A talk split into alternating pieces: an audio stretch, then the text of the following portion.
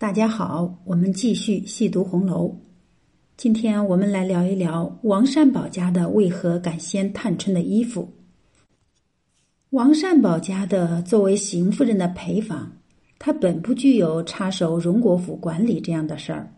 然而呢，因为绣春囊事件，他算是借机耀武扬威了一回，连王熙凤都得让他三分。只是自以为有头有脸的王善保家的。在搜查探春处，被探春狠狠打脸了。探春那突如其来的一巴掌，估计把他都打懵了。在这样的屈辱之下，他才会说出：“我们看《红楼梦》原文，那王善保家的逃了个没脸，赶忙躲出窗外，只说罢了罢了，这也是头一遭挨打。我明儿回了太太，仍回老娘家去吧。”这个老命还要他做什么？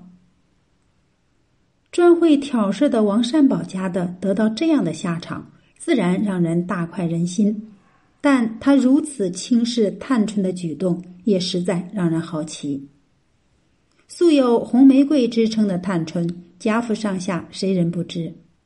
当日因为赵姨娘兄弟死后立前一事，面对生母赵姨娘的叫屈，探春都没给面子。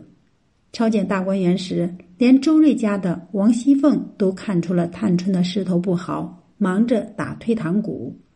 不曾想王善保家的却丝毫看不清形势，忙上去掀了他的衣服，最终吃了一个响亮的耳光。那么，王善保家的为何敢如此轻视探春呢？也许我们从他同晴雯说的话中能找到答案。可以说，王夫人之所以想撵出晴雯，最直接的原因便是王善保家的唆使，也是因此，王夫人才临时改变主意，将暗访变成了明察，也自然抄检大观园的第一站便是怡红院。面对众人突然闯入怡红院搜查丫头们的物品，袭人和晴雯表现出了截然不同的态度。袭人是极力配合，主动打开了自己的箱子，但晴雯不同，她的箱子是锁着的。众人搜查完了，她的依然没打开，所以王善保家的才会问：“这是谁的？”于是晴雯从里面跑了出来。我们看《红楼梦》原文，袭人方欲带晴雯开时，只见晴雯挽着头发闯进来，豁啷一声将箱子掀开。两手提着底子往地下一倒，将所有之物尽都倒出来。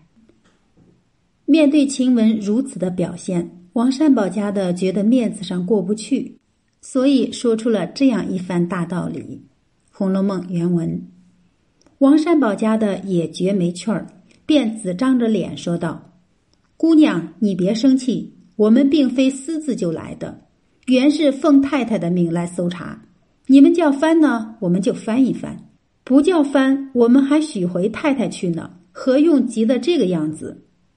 可见王善保家的敢如此对待晴雯，如此对待探春，都是因为在他看来，自己代表的是王夫人。虽然探春眼里没有别人，难道还敢没有王夫人吗？况且作为邢夫人的陪房，以贾府素来的规矩。服侍过年老主子的老人，比小主子还要有体面。探春即使看在邢夫人面上，也理应尊重她才是。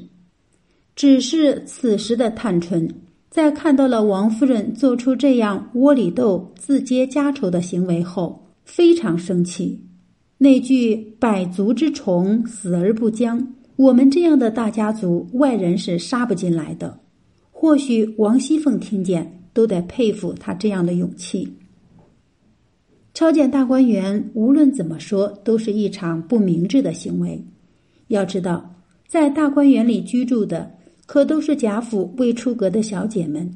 如今这样一闹，众小姐的名誉已经受到巨大的损害。